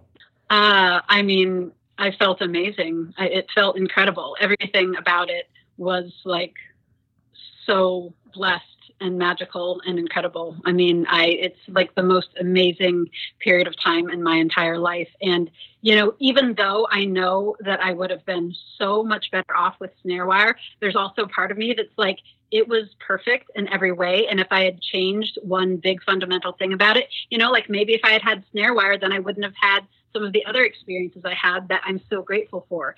So who knows? Like if I had had more food coming in, I wouldn't have known how far I could push my body on so little. And that was incredibly empowering. You know, to go as far as I did, given the spot that I had and the resources that I had, feels like a bigger accomplishment than if I had done what I did with a moose. You know, not that I would have been complaining. It would have been amazing to have a moose, and I tried very hard for a moose. But, you know, like I can't second guess any part of it because it was all incredible. And I I really had the sense I started, you know, you get so deep into intuition out there, like nothing but the world around you and your own center in it. I felt like I knew as soon as it was down to just me and Jordan. Like I felt Wow. pretty like I remember them asking me as they were pulling me out, like, how do you think you did? And I was like, well, I think it was me and like one, maybe two. I said like maybe two other people because I didn't want to toot my own horn too much, Mhm. you know. But I felt like what was going on, and that was that was so cool. So I felt super proud of myself and incredibly empowered, and you know, like I feel like a strong and resilient and skilled person. But I never, you know, you don't know until you're in a situation like that what your what your actual capacity is. So I felt incredibly gratified and empowered and proud of my time out and the choices that I made. You know, I a lot of people see tapping and not being in there until I either won or got dragged out of there screaming as a failure, but I don't see it that way. I see it as winning. Like I did exactly what I wanted to do, which was demonstrate that that approach and the importance of mindset and connection and like respectful interaction with the landscape was a really viable strategy. I got to prove that by being the runner up, you know, and I got to have an amazing experience. And frankly, the world is a weird place. And when you come into a pile of money, all of a sudden it can really change your life and your relationships in ways that aren't always pretty. So I feel like I got everything I wanted and came out just short of potentially having my life really altered in ways that might not have been wonderful for me. Um, so yeah, no regrets whatsoever. And I I would do it the same. I mean, obviously I wouldn't, right? I would change things so that I could survive better and longer. But that said, like I'm so happy with the whole experience that on some levels I wouldn't change it also. Yeah. That's a great mindset to have coming out. Uh, and I'm and it's hard coming off of uh, something that's difficult like that. It's hard to get back to like a, a normal after that. But I mean, I honestly probably with you it sounds like that is kind of maybe that was the extreme of your normal, but that's some version of your normal as it is, you know. And obviously, you start something like that endeavor, like the show, with with hopes and uh, a desire to win. But I think you went into it with a with a mindset of of wanting to learn and for the experience more so than for the money or the victory or any of that. Totally, yeah. Winning would have been like the icing on the cake, but it wasn't what I was there for at all. Um, that's awesome. And and I ended up glad. You know, um, you look at it, and a lot of people who who uh, win the lottery, it totally tanks their lives. You know, so I was like, eh, who knows? It probably wouldn't have. It probably would have been fine, but you never know. So mm-hmm. yeah, I'm just super happy about her. And Jordan's great. Like I'm super super happy for him. He totally, you know, he killed it out there, and he's an awesome guy and is doing great things with it. And yeah, that's awesome. Totally pleased with and and now since the show and and getting back, what was it like kind of getting back to normal for you? Like was there any difficulties uh, health wise because you had lost so much weight and then uh, where did you kind of go from there? Yeah, no, it was really hard coming out. Um, the physical was part of that. I didn't, I mean, here's the thing I think that because I chose to go right as I felt like my body was really shifting in dangerous ways. I saved myself some of the really bad, long lasting health things. Like Barry came out day 69 and he lost about 80 pounds. So he and I were on par with the percent of our body weight that we lost. He had way harder time physically. Like he was way worse off in his body and had a much longer, harder recovery. And I think it's because he wasn't listening to his body and he and he pushed it you know um, and he was really suffering and he didn't listen to that. And so it took me a long time to recover and get back to full health but it didn't feel hard. I just like knew it was going to be a process and was patient mm-hmm. with it. And it was freaking weird. Like the weight didn't come on. Like i put on a bunch of weight. As soon as you start eating you put on weight mostly in water weight you know because you mm-hmm. get really dehydrated with ketosis. You don't store water in the same way. So I put on about 10 pounds within the first week or so, and then it just like stopped. And I didn't put weight on again for a while. And then once the weight started coming on, I put on a pound a day. Like I got I got big and I wow. got weird. The weight came on in totally different proportions than my body is normally. Like normally I'm pretty well proportioned, but I like still had super stick skinny arms and legs and a big old gut you know like my body's never shaped like that. So it was really disorienting and i was afraid that my body would never be the same again for sure. And then there are all these little windows of you're being like oh yeah no i'm back to normal. And then three months later you're like no i was crazy. I wasn't normal then you know like now i'm normal. And then now you know and so so now i feel like i'm more or less back to normal in my body and who knows what i'll be saying next year. But the mental was more intense and harder for me than the physical. Yeah. Um, I had a really hard time with like numbers and logistics and phone calls and computers and any any expectations on me of like doing things at a certain time or in an expected way after like that much freedom i mean months and months of total freedom and determining everything along my own time limit and nothing asked for of me by anyone besides you know like that i keep the camera rolling.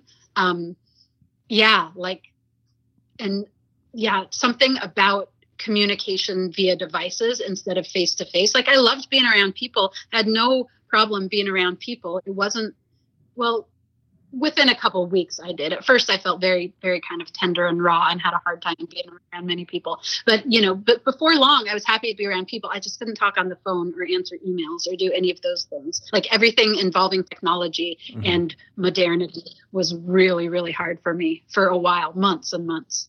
Still i'll probably probably always have a harder time with it than i did before and i've never had an easy time with it. Wow. I can't even imagine uh, coming out of, of that long of a time out there. You know, I spent a few weeks in the woods at a time, and I thought that was a long time, but months is, gosh, you know, that's that's next level. And I, you know, I think you did great on the show. I, like I said, we were all rooting for you. Um, and that damn moose, you know, that damn moose. But so, so now, so now, kind of, what are you, what are you doing? And I, I know you have your own company, and uh, and I know you're working on a book, and I want to talk about both of those a little bit. Sure. Yeah. Well, you know, I mean, I've had my business for for years, um, and was have been devoted to teaching ancestral skills for a long time. And one particular focus for me has been hide tanning and um, and working with with buckskin clothing. Um, so my book is about is about making buckskin clothing. I have a couple other book projects too, not all of which I'm advertising currently. Um, but you know, I've really shifted the way I'm teaching these days because I used to mostly travel around and teach classes in person and with and always be like promoting living wilder. And to me, part of why buckskin feels so important is it's a way to incorporate something from the wild and something that doesn't involve like machinery and factories, something that's nothing between me and this wild thing, but my own sweat and the work of my own muscles. So to me, that's something really beautiful about buckskin and also the long history that, that humanity has with buckskin or something very like buckskin is really beautiful. So it's like connection to the wild and connection to those parts of myself that knew what it was to live totally wild, you know, like my ancestors did. Um, so teaching about those things has always been important to me. But now, having been on alone, all of a sudden, like there are hundreds of thousands of people who are paying attention to what I'm doing. Like, you know, I get, or at any rate, millions of people were exposed to watching me, whether any of those people are following me now.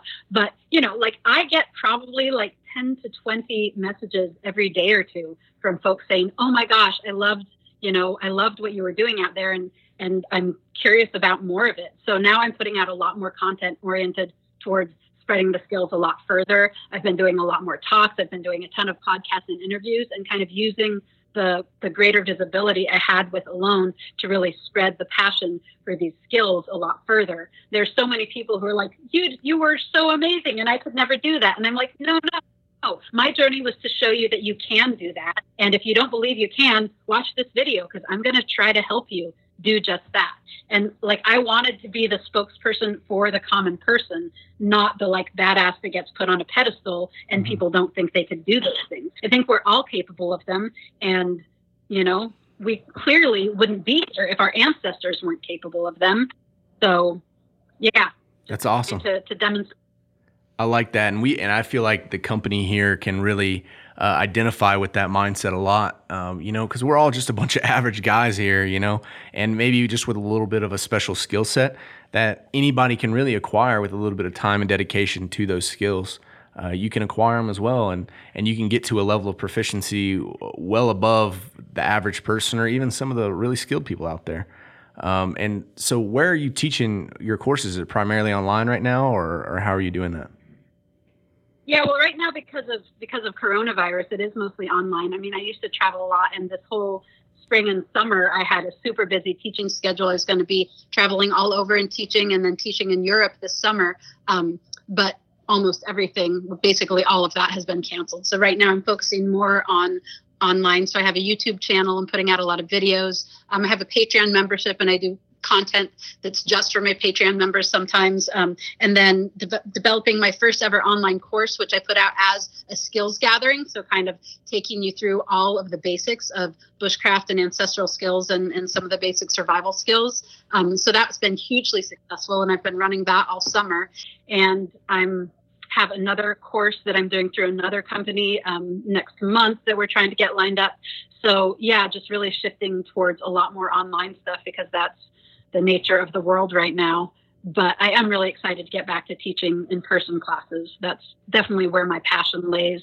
But I also can only teach so many people in person. So the online stuff gives a lot more people access, and that's really important to me. Right. And it's the same for us, you know, and, and us teaching our courses here. It's something that we really enjoy is is is that interaction, the community that's involved there. Uh, there's a lot to be said for it. It's it's kind of cool that um, so many people are interested in the things that we're interested in and, and live a lifestyle like that or want to begin and start a lifestyle like that. And so that's big for us uh, at Fieldcraft as well. So it's cool to see other people out there doing it. Um, so, what can you tell us about your book? What else about your book? Yeah, so so my business is called Buckskin Revolution, and um, and that's the name of my book as well. And I'm just in the process. I finished the writing on that book in January, but now I'm in the process of taking what was like a huge, unwieldy 26 chapters and Wow. breaking it into two. So it'll be a lot more digestible. It'll be essentially kind of like a beginner's and more advanced skills for um, for taking deer skins and turning them into beautiful clothing that is practical to wear in a modern lifestyle. You know, I think a lot of folks just dress up in their buckskins when they go to these skills events one once or twice a year. But I'm all about ways that we can integrate all of these skills into our life in a daily way. And most of us wear clothing every day, depending on the climate that you live in. Mhm. Um, so so yeah, so that's what that book is about. But I also I have like five book projects, um, a lot of how tos around kind of sustainable living and wild harvest and making your own gear and understanding your place as an animal in a wild body and and finding our way back to the way we evolved to be because I think that people are happier and healthier and more balanced and grounded when we're using our bodies for what they evolved to do. Um, so that's a lot of what I'm what I'm doing is geared towards. But um, but yeah, buckskin, and then you also could be paying attention to my website and my mailing list for other book projects that are still secret but will be coming out at some point. Awesome. I look forward to them. I'm gonna have to pick up a copy and give it a read whenever it gets out here. Um, and you know, it'd be it'd be awesome to get you out at, may- at maybe a survival seminar or uh, maybe we can do a class or something and get you out. It'd be awesome to to to one learn from you and and get the Fieldcraft uh, tribe and community involved in what you're doing as well. Um, so so what is your website? talked about that. That's what's that? I was just going to say, what's your website, your uh, Instagram handle, and what's the best way to kind of find your classes and get a hold of you? Yeah, absolutely. So almost everything um, that I do is under Buckskin Revolution. So my website is buckskinrevolution.com. My YouTube is Buckskin Revolution. My Instagram is Buckskin Revolution. Um, and uh, my mailing, I have a mailing list on my website. So as soon as you get onto my website, a mailing list comes up, and that's the best way to to hear about what I'm putting out. So I send out a newsletter, you know, like when I when I have new projects and updates about my book and that kind of thing. So um, also I have a Patreon membership where folks it's a it's membership based, so it's anywhere from like three to ninety five dollars a month, and then you're getting a lot more updates and you're getting access to my videos um, and discounts on my courses and you know exclusive content that you know I keep keep the Patreon members kind of more advised of exactly what I'm up to as Mm. opposed to the more general a couple times a year that the folks on the mailing list get. So yeah, lots of ways to plug in. I also do online mentoring with video or phone calls, and that's through Sage FM. Um, and there's links to that on my website too. So yeah, lots of ways to plug in. Awesome. And and lastly, what advice would you give someone who is new to this environment and new to this way of life in in their way of going forward and becoming more prepared? Yeah, great question. Um, I mean, we've certainly touched on a lot of that in today's like cultivating um, a sense of comfort with the discomfort, cultivating a sense of want in your life so that you really appreciate the things that you have. Um, I really think that engaging deeply with the natural world is really important, and that starts to that starts to kind of shift your mindset to that place of connection and curiosity, even if you're not doing the skills, and then you're that much better off once you start learning the skills. So things like bird sits, paying attention to the birds around you because the human ear is kind of geared towards the sound of bird song. And that's a great awareness practice because almost anywhere that you live, even if you're in an apartment in New York City, you probably have birds around. You know, there's pigeons and house sparrows and peregrine falcons, even in the hearts of cities. And once you shift your awareness to the greater than human world, it does so much for your ability to see things that you previously were blind to. And that's going to have you more in touch with resources, more in touch with, you know, shifting weather patterns that might affect you. Like it's, it's building that mindset that's going to have you better prepared for every skill that you ever try to learn and apply throughout your life. Wow, that's great advice. I need to I need to incorporate that a little bit more myself. Um, well, Woniya, I really appreciate your time today. Uh, I've really enjoyed the conversation. There's a lot of good stuff here, and I hope our listeners get a lot from it. Uh, I really appreciate your time. Yeah, thank you. It's a great conversation. Thanks for having me. All right, guys. Until next time, stay alert, stay alive.